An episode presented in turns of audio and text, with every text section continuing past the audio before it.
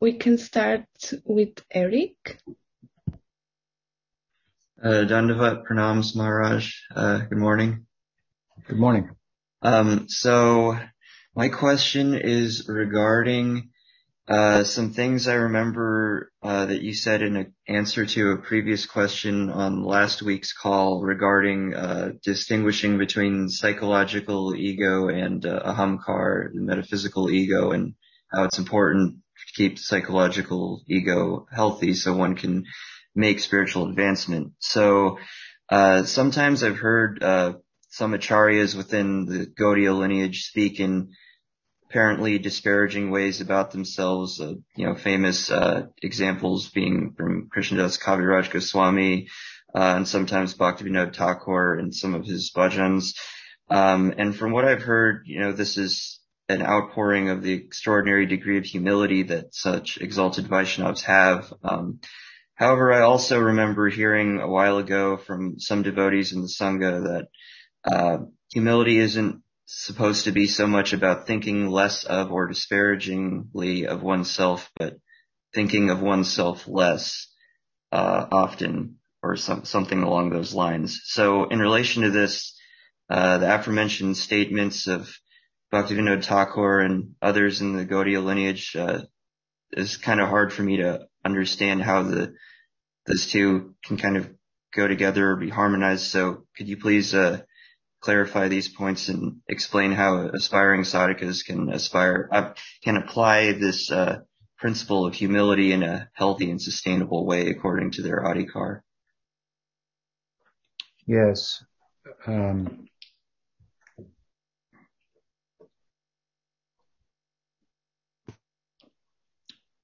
we speak about uh, humility. We're speaking about humility before before Krishna, before God.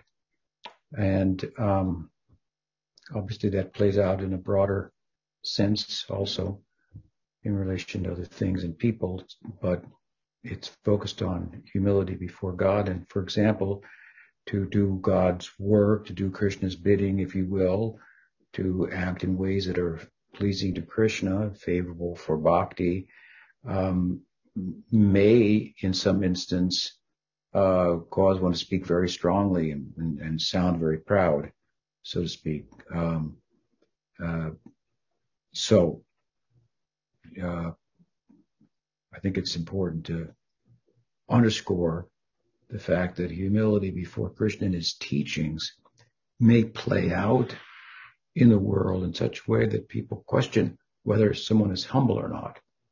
Bhaktisiddhanta Saraswati Thakur gave a famous lecture during uh, a, a, ceremony which was uh, celebrating his appearance in the world, his birth in the world, and um, he lectured on on this verse. Said, "I'm sitting here above everybody else. I may not look very humble, but I'm doing this on the order of Mahaprabhu and my guru, and so forth." So um, that's important to just kind of put in place uh, humility before God doesn't mean we're going to fold our hands if a tiger attacks us and just be in, in, in, in the name of being humble, right? So we have to have a dynamic idea, theological understanding of, of humility. Um, yes, and I have mentioned that um, it's helpful uh, to have a balanced psychology um, in the context of pursuing uh, spiritual life and pursuing bhakti. It's not essential. You can make progress from any stage, but the progress should show up. Hmm? If, for example, in terms of bringing about that uh, that balance in due course. So, if bhakti enters the the heart and does the cleansing work, some of that cleansing work may involve removing the influences of tamaguna and, and rajaguna or the extent to which one is so, so to speak out of balance. I think I referred to the Varna ashram system the other day in de- dealing with this question. And I made the point that whether one is a Sudra that's primarily influenced by Tamaguna, according to the system, or a or Vaishya influenced by Tamaguna and Rajaguna and so on. Um, um, if one acts according to the system and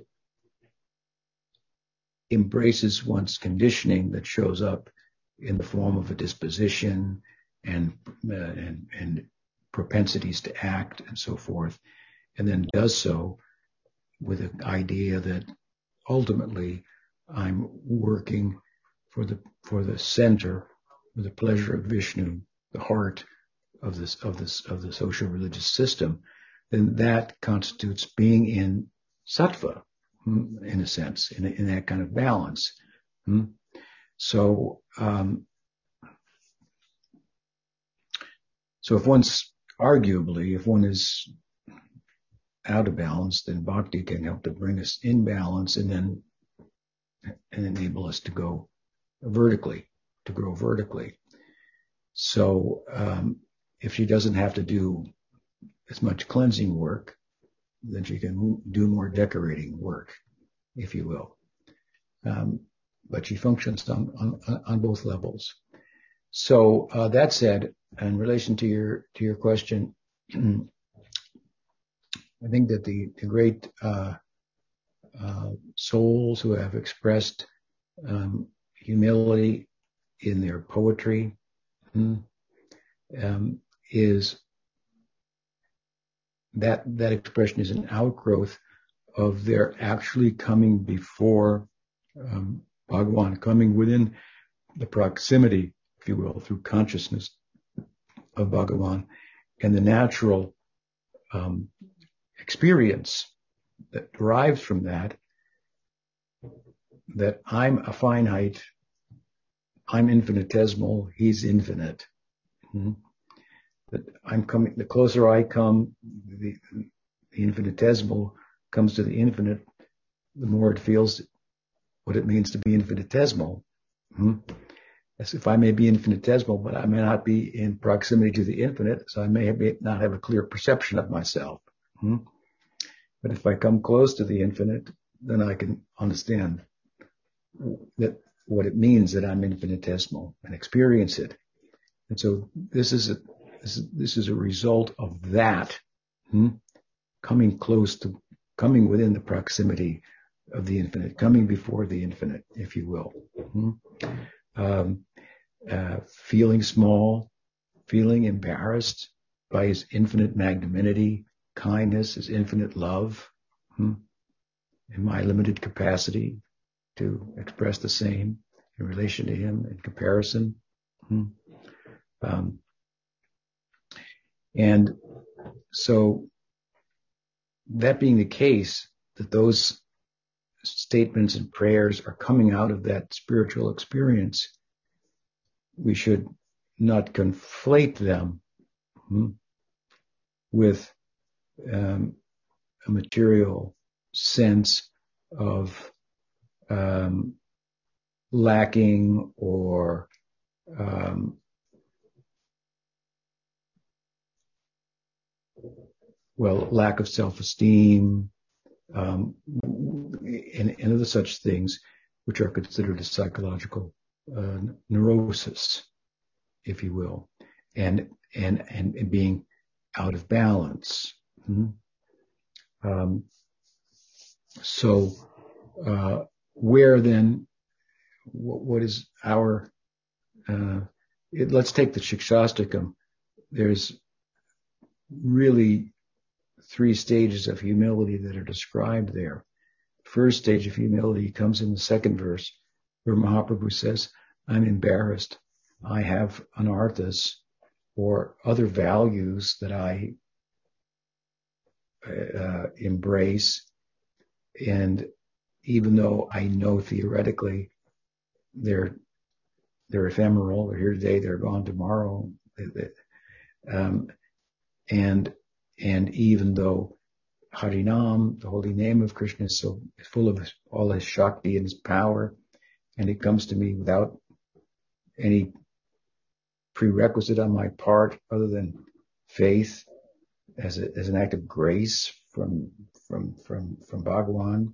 He comes to me in the form of his name, and uh, he affords me the capacity to do uh, nam um, bhajan, to chant the names um, without requiring any other rules or regulations necessarily being in place. He speaks about the magnanimity, the kindness, the, the generosity of Krishna in the form of his name, and the fact that he's not attracted to it nonetheless because he has these false values. So he's feeling humble in that way, some lacking in himself.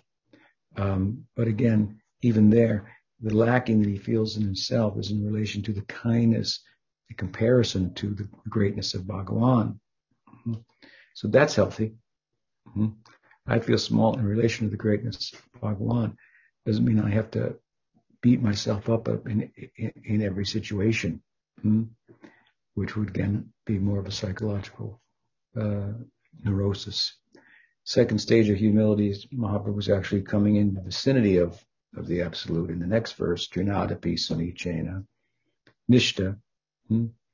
And um, so he's having, you know, beginning to have the experience that the acharyas are uh, writing about. The last stage is not mentioned per se, but the last stage of Shikshastakam is, in terms of humility, is prema in separation and in union. And if we go to Brihad Bhagavatamrita, we find that prema in separation and union fosters humility and humility fosters prema and at that stage the two are are almost almost synonymous hmm. So different uh, kind of stages of, of humility hmm. but again it's all centered on bhagawan and and um, and and uh, stages are determined by by by progress and experience that um, is derived from that. So um, I think you have to look at those expressions in that way and differentiate them from a kind of a of a humility that is feeling bad about oneself, which is very self-centered. Hmm?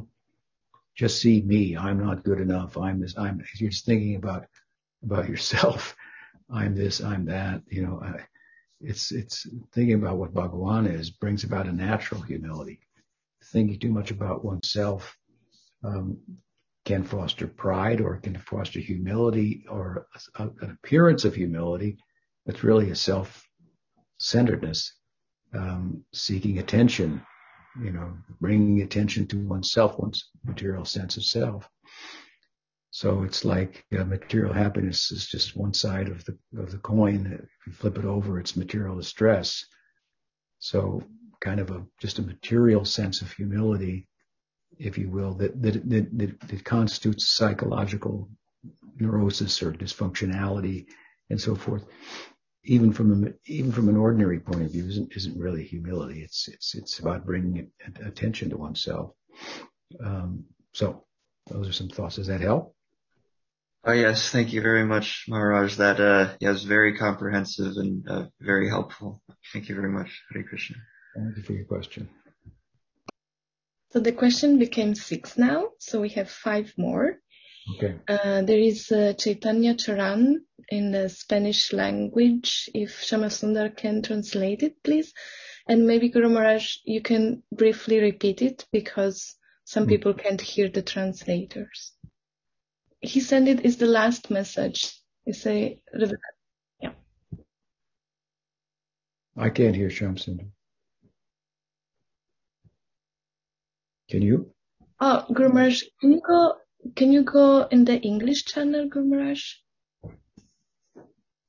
And then you can you can probably hear. In the English channel now. Yes, I can. Yeah, well, the, the, okay. He asked questions about the five samskars given at the time of initiation. Um, this is something that uh, Bhaktivinoda Thakur draws on uh, Baldev for, and um, uh, that said, and before going into it, there are different uh, descriptions of what's involved in or the procedures that surround initiation. Um, for example, in Hari Bhakti Vilas, I think you're given three different possibilities. Do it like this. If not like that, do it like this. If not like that, do it like this. Um, so they, they, they, there's some relativity with regard to the details surrounding the, the, the ritual or essentially the heart of the affair, which is imparting of the mantra from the heart of the guru into the ear and into the heart of the, of the student. Um, and in different vicinities, different things may not be available that would otherwise be auspicious and uh, included in the ritual, um, and so on and so forth. But, but, having given one, and I think two, and then maybe a third in Hari Bhakti Vilas, Rupa Goswami says, if nothing else, just impart the mantra. That's what it's really all about. Um,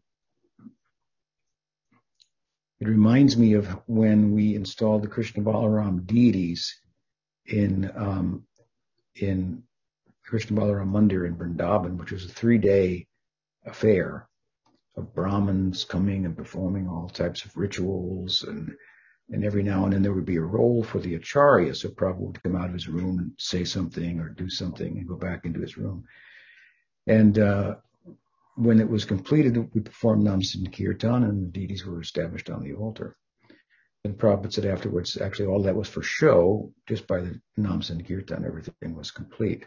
Um, so uh, I just bring this up in a broader, uh, to, to, broaden the context, hmm, that we may not be focused on details as being essential, and without this, it's not in place or that. And um, and so forth. Um, you know, we want to bring attention to the event so that the student will think something's happening. um, even though something's happening, if he, he, or she doesn't think so, because not enough people are there or not enough, you know, um, ritualistic uh, elements are uh, uh, in place and so forth. But uh, yes, these five have been um, mentioned, I believe, by Baladev Bhusan and picked up on by Bhakti Thakur, and he wrote a short essay about it. And those, I, I, mean, I don't even know if I can remember, but I'll try. Usually when I'm giving initiation, I, I ask for help. But uh, um, it, it, Nam and Shamsundar can help me, perhaps. Uh, uh, Urdhva um, Tapa, uh, yagya, and I guess mantra would be the fifth. Or then in English, uh, Urdhva, can you hear me? Can you hear me? Yes, you froze just a few seconds, but now we can hear you. Hello, can you hear me? Yes, Guru Maharaj. Yeah. So Urdhva Pundra means tilak. Hmm? And tapa means, well, it means austerity. It means um, penance. Uh, by extension, it can mean knowledge. Hmm? Um, and I'll go into that a little bit. And then um, nam um, means that the disciple is given a name, Krishna Das. Krishnadasi. Um, uh, yagya would be um, uh, I suppose you could say um,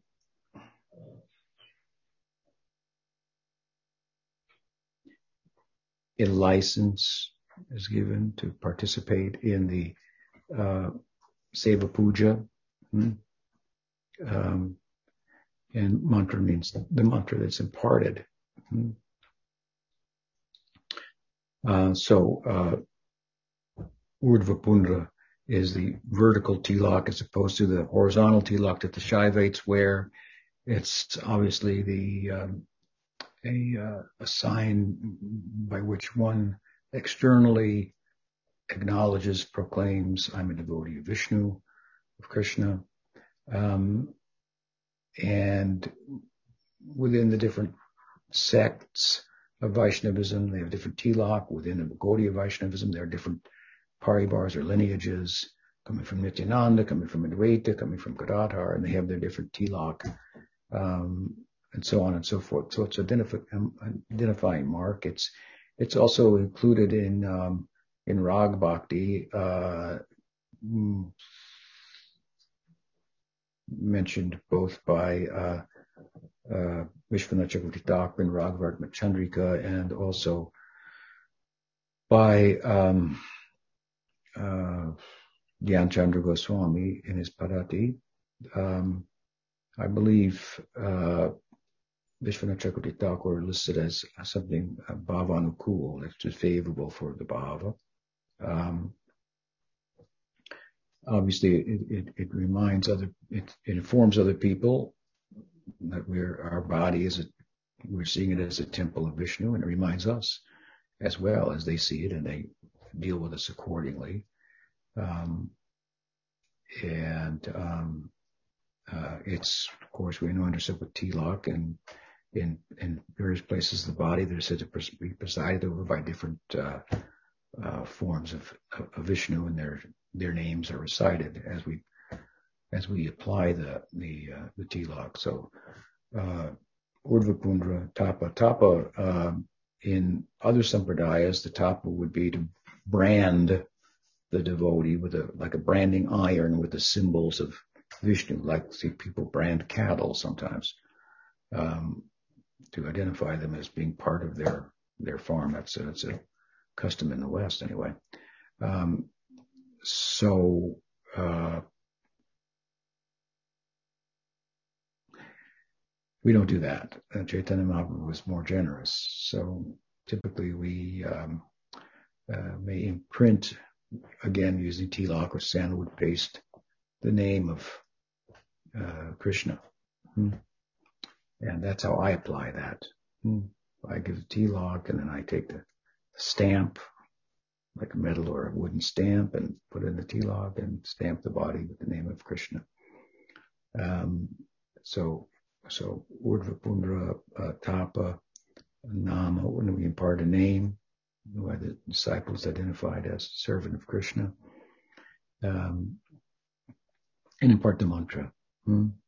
And uh, relative to if, if it's if we're giving the mantra diksha, then there might be some um, some explanation about archan marg um, yagya. Or, of course, if we're giving uh, uh, we could look at another way. Yagya Nam Kirtan should, should the, the affair should be um, capped off with Nam Kirtan. Hmm? That's the Yagya of Kali Yuga. Hmm? So there's some, these are some ways to think about these, these items. But the main function is to impart uh, the mantra, to impart the name, give a blessing for chanting the holy name, so forth. Hmm? Next question. Beck, you can ask your question. Pranam, Pranam Maharaj. Um, my question is related to Adi. Oh. Can't hear you. Greg, are you in English channel? Yeah, yes, I am. Oh, I was. Now I can hear you. I'm sorry. I was on the English channel. I don't know what happened there. Pranam Maharaj. Um, uh, could you please share something about Adhikar? Um, um, in particular, what determines it, and is it related at all to Dharma?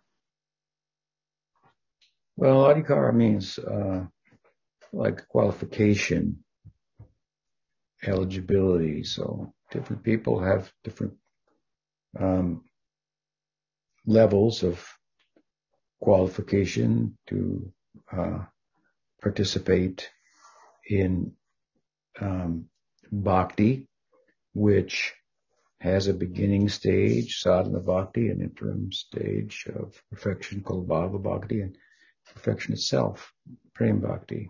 Hmm. So, uh, if one doesn't have adhikar for bhava bhakti, then one's not going to conduct oneself as one would if one had adhikar, had attained hmm, the qualification through bhakti itself, been qualified to experience bhava, hmm, uh, which then would call on the disciple to engage um, himself or herself in ways that they could not effectively do so in sadhana bhakti. Hmm? Um, uh, we find uh, Chaitanya Mahaprabhu setting an example for us. He was a public figure. He preached widely. He did Dhamma Kirtan. Hmm? And through the medium of that, that kind of practice, um, he was turned into a private person, forced by the power of that. Hmm?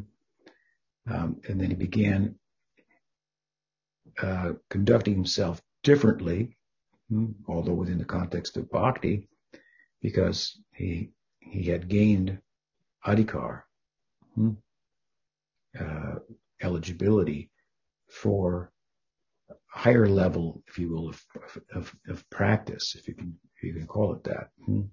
Um, um,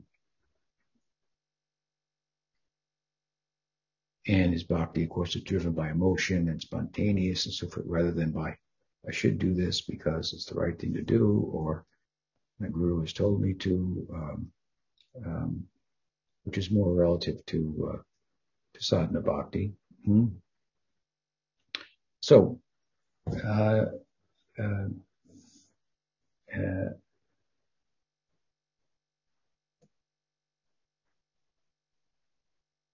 we find another example books that have been written often speak about in, in their Mangalacharan in their beginning auspicious invocation who this is who's eligible to read this who's not hmm?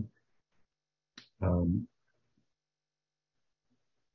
and um, so that's another example so a book about bhakti someone who have regard for bhakti or just a jnani uh, or a materialist and have eligibility to really understand it, to enter into it, to, to really connect with it and so forth. So that's the general idea. I mean, the broad sense of adhikar for bhakti is that if one has faith in the efficacy of bhakti and what bhakti is, as explained in the Shastra, one is qualified to take up the path, even though they may be ineligible on other levels hmm, in terms of what's required for other transcendental paths like yoga and gyan, which speaks of their weakness hmm, in comparison to bhakti that doesn't require that you have that much eligibility hmm, to practice,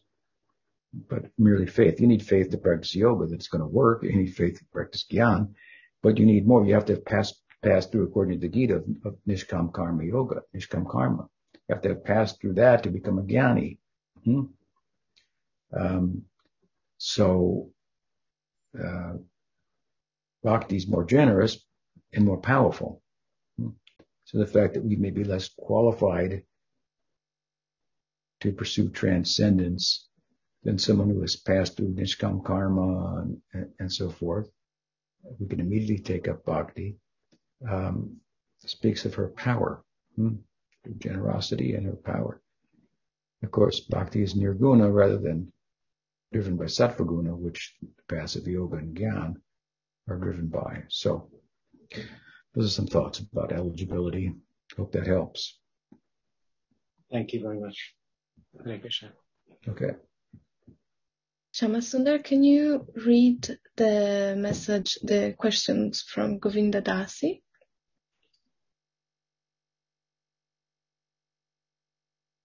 Um, it's uh, she wrote Pregunta de Nahuel, Argentina. So if I understand it, the question is that uh, in some institutions, devotees are living in a very insular type of environment and they're not encouraged or they're even led to believe it's wrong to voice an opinion that's different than the group uh, think and understanding and and because other Gaudiya sects may have a different understanding of the same subject, slightly or a nuanced understanding, they're then um, isolated from those other groups as well. So what can one do to help such devotees break out of such an insular um, perspective and you know the, the, guilt that comes with that and the uh, the uh, black and white thinking and and and quite clearly the, the sectarianism that this this fosters. I believe that's that is the question. Well, I think that um, some devotees flourish in that type of an environment in the beginning. Hmm? Um, weak faith, it is said, requires an enemy. Hmm? Uh, sometimes Prabhupada preached in a way that might foster that kind of thinking. He was once asked about that by um, Dr. Kapoor, hmm, his godbrother. And uh, he was told, uh, and, Dr. Kapoor said this could be a problem going forward. Your disciples won't listen to anybody else, even though somebody else like me might have something to say to them. I can see that, you know, I can advise them in some instances that they've misunderstood and so forth on something. So Prabhupada said, well, no, it's not like that. I've, uh, what I've done is I've planted a seed of a tree and I put a fence around the tree to protect it. Like here we have many deer. If you plant a Japanese maple tree, then in early days of that sapling, the, the deer will come and eat the leaves and hinder um, its growth. So you put a fence around it. Hmm? But Prabhupada said, in time, hmm, if it grows healthy, then the tree will overflow the fence. And even some deer take a few leaves. It's not a big deal. It's strong enough to even gen- and generous enough to be able to to uh, afford that. Um, so that was his idea, not therefore that they would stay in that position forever. So that's a good analogy to bring up to such devotees that Prabhupada himself um, cited. Um, and um, um, at the same time as I began, some devotees are comfortable with, with that because of the stage that they're at. Those who are starting to feel uncomfortable with it, hmm, then maybe those are the persons, the type of devotees that you're talking about and how to help them. The other type who's comfortable with it, you're probably not going to get too far trying to help them. When they start to feel uncomfortable with that, hmm, and then they're growing, starting to grow wings a little bit, hmm, eh, then then they're in a position where they're in, you know, more of a teachable um, moment. Hmm. And then, of course, the best way to teach is is, is by your own example. But um, it may be also possible to point out to them how Prabhupada, for example, if you're talking about, let's say, the ISKCON society, which, which tends to be insular, um, um, and, uh, you know, at least they uh, tout the idea that they're exclusively devoted uh, to Prabhupada. I think that there are ways, even within Prabhupada's books, to point out to them that Prabhupada has also shown hmm, what he's talking about when he talks about this tree overflowing the branches and so forth. Because he he may have made statements. You only have to read my books. Don't read any other books, and so on and so forth. Uh, you can show how he said other things mm, to, to the exact contrary. In the opening purport, of the first verse of the first canto of Srimad Bhagavatam, he says students would do well to read the commentaries of Vishwanath Chakravarti, Sanatana Goswami, Jiva Goswami, and so on and so forth. So you can find an endorsement of a more inclusive perspective within Prabhupada's own words, his own writing, in his own books that could then be presented to such devotees. Hmm? And, and they could see that Prabhupada himself is speaking about that. And so you make the obvious point using this analogy. Well, some statements were made for those who needed a fence around.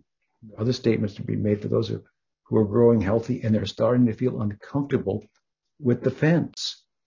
Hmm? Well, the fence is, is, is, a, is provisional. It's provisional. Hmm? It's good that you're feeling uncomfortable with the fence. Hmm?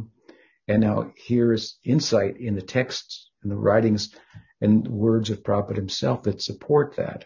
Hmm? And how he himself conducted himself. Hmm? And, um, you know, and the, the fact that um, he had friends, hmm? and what he said about them, how he interacted with them, how he described Pujyapad Sridhar for example, as his Siksha Guru, hmm? how he regarded him. Hmm?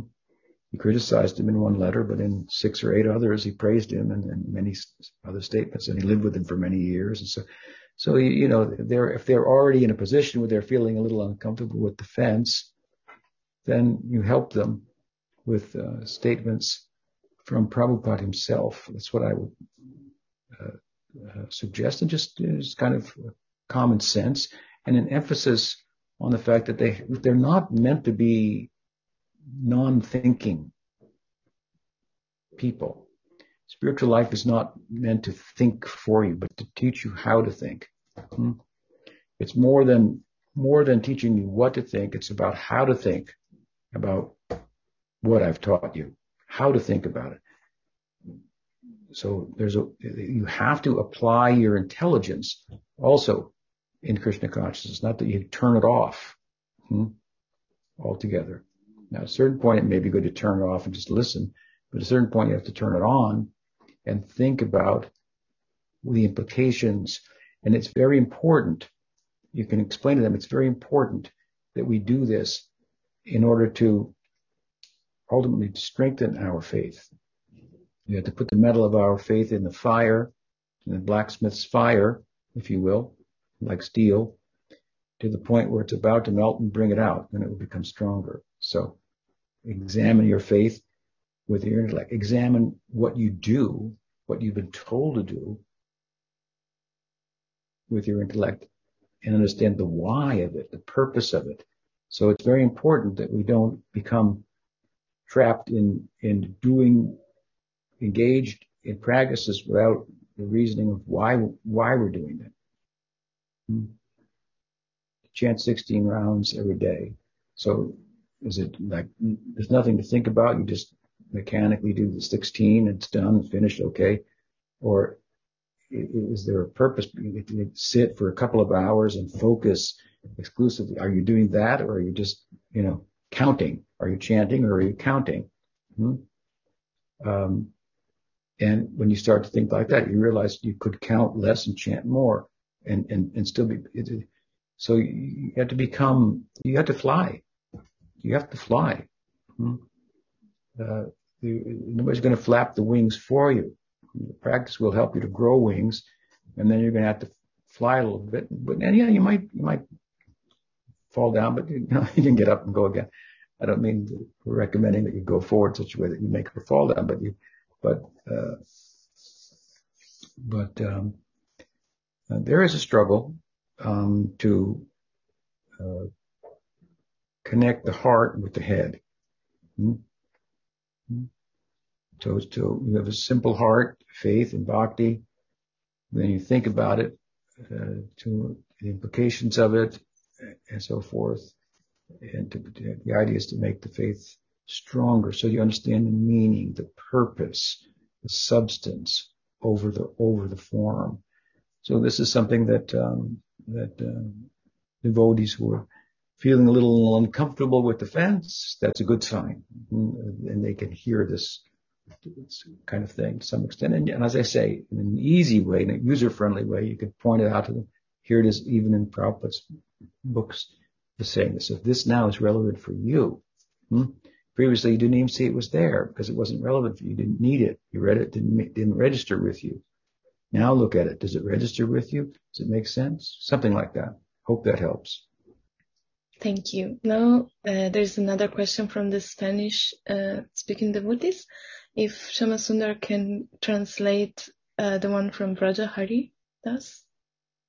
Both. Uh, so the question is about Tulsi, and there's a Ram Tulsi, which is tends to be green, and a and a and a Krishna Tulsi, which tends to be purplish, blackish, bluish. Um, and in in in a letter to Govindadasi many years ago, Prabhupada's disciple Govindadasi Prabhupada wrote, there's no difference. There's no difference between Ram and Krishna. They're both Vishnu. So there's no difference between either Ram Tulsi or the Krishna Tulsi. Both should be, anyone, either one should be offered, something like that. But the question is, there is ultimately a difference theologically between Ram, Ram Lila, Ram, Ram Loka, you know, go, uh, Ayodhya and, and Krishna Loka, Goloka. Um, they are different persons. And, um, even though, even though they're the same in tattva, with Vishnu tattva.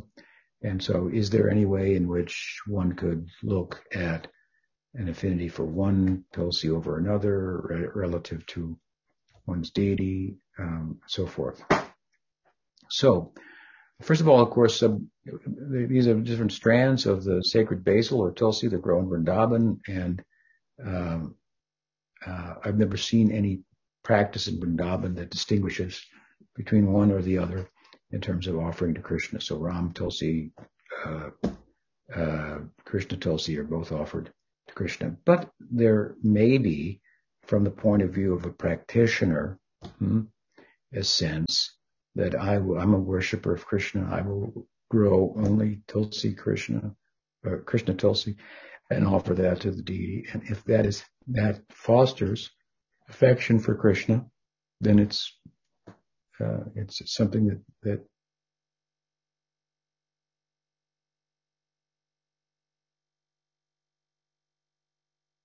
I think I lost you.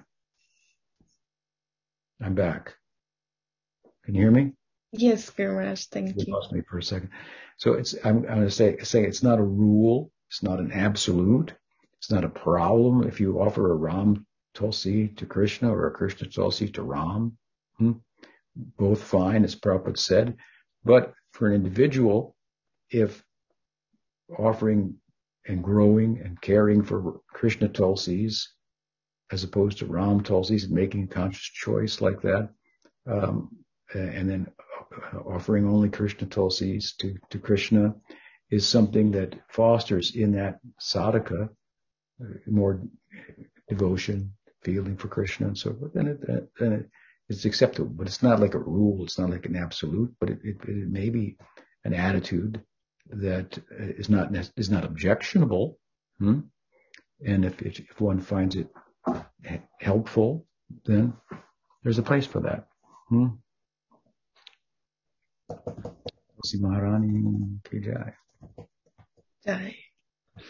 So there's the last question from Indra Bahia. She wrote on the chat, Haribol dear Maharaj, in Srimad Bhagavatam it is written that Lord Shiva was born from Lord Brahma. But isn't Shiva actually much older than that? As in, uh, and she's quoting, Shiva is eternal while the post of Brahma is constantly changing. Brahmas. Um, how was Lord Shiva really born, if at all? Thank you so much.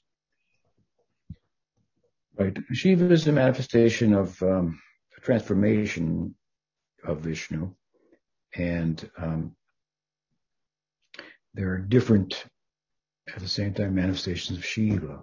Hmm? So, with regard to the Shiva born from Brahma, hmm, um, it doesn't mean that uh, that particular manifestation of Shiva, born from from Brahma, is the whole story on Shiva. It's a particular manifestation of Shiva for, for functions within the world. Hmm.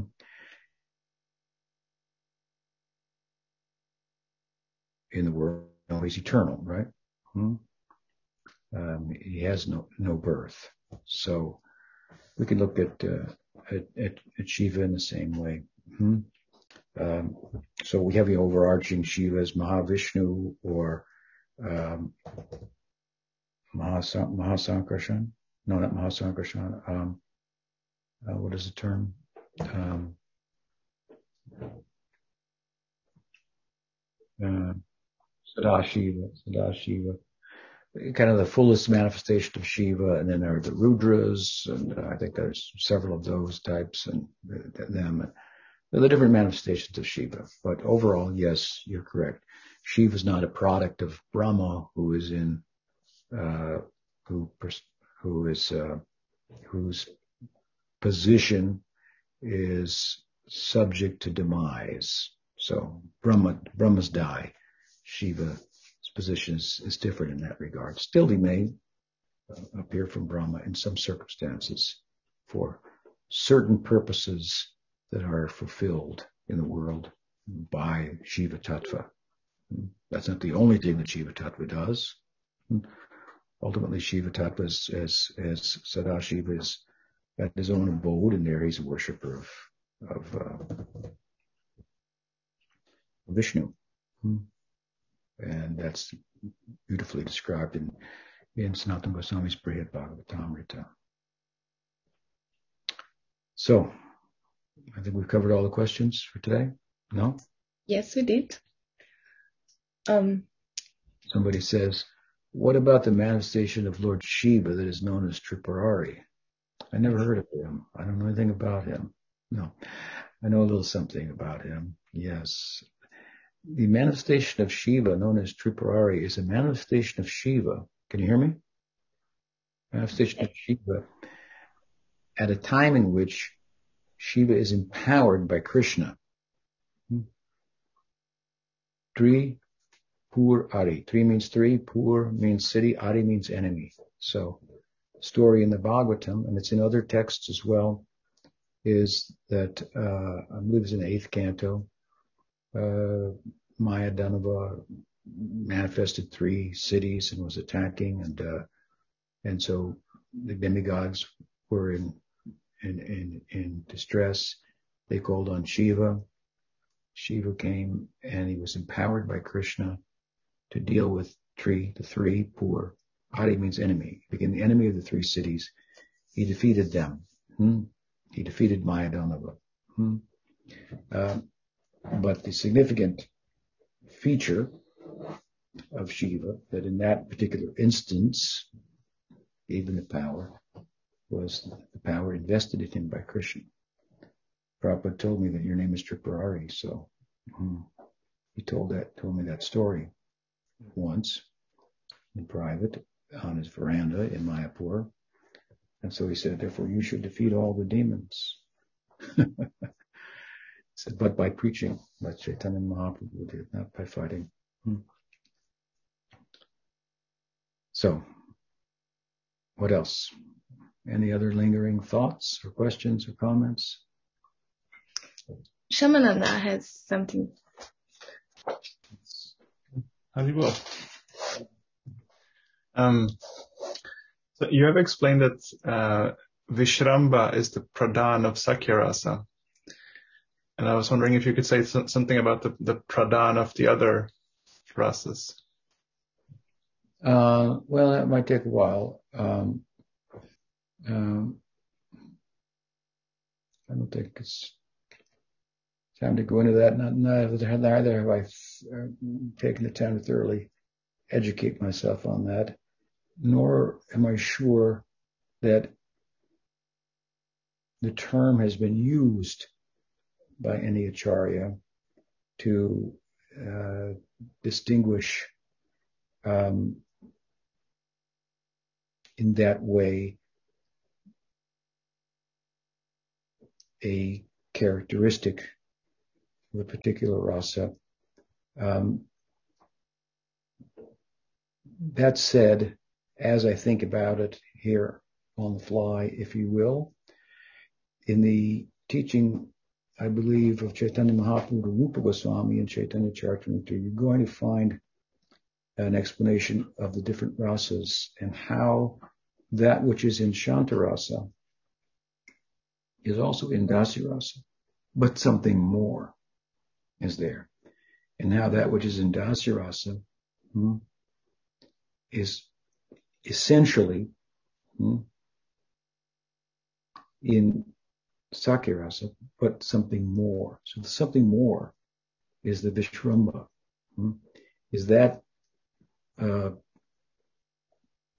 feeling that does away with the reverence, for example, that we find in Dasya that causes some separation between the object of love and service and the servitor. Hmm? So in, in Dasya Bhakti, Dasya Rasa, there's some regard for the deity that's, that is absolutely not present in, in the full face of, of, of. So it's, it's, it's characteristic. It's that intimacy. So if you go now go backward to Dasya and you look at that which distinguishes it from Santarasa, Shantarasa, you can call that the Pradhan, hmm, arguably, of dasirasa. Now if you go forward, which is questionable, whether you should take Vatsalya Rasa as, as a third or put it in the second position. Uh, there are different ways to think about that. But if you go according to, as it's explained in Chaitanya Charitamrita, you go to Sakya, from Sakyaras to Dasyaras, then the ingredients there are there, but the, there's something more. So there's a sense of, uh, I don't forget what the term is in Vatsalya Rasa, but that overriding protective um, feeling, you know, toward, towards Bhagavan. And then if you go to, so that would be comparatively the pradhan of Vatsalya Rasa. And then you go from there to Madhurya in that way. Now it's important to note um, in this description that Rupa Goswami is not saying that anyone in Dasya Rasa has at his or her disposal the entire experience of Shantarasa or anyone in Vatsalya Rasa has the entire experience of, at will, of Dasya and Vatsalya, or Dasya and, and Shanta, or anyone in Madhurya Rasa has all the rasas within him. Therefore, he gives an example hmm, to clarify uh, what he's saying.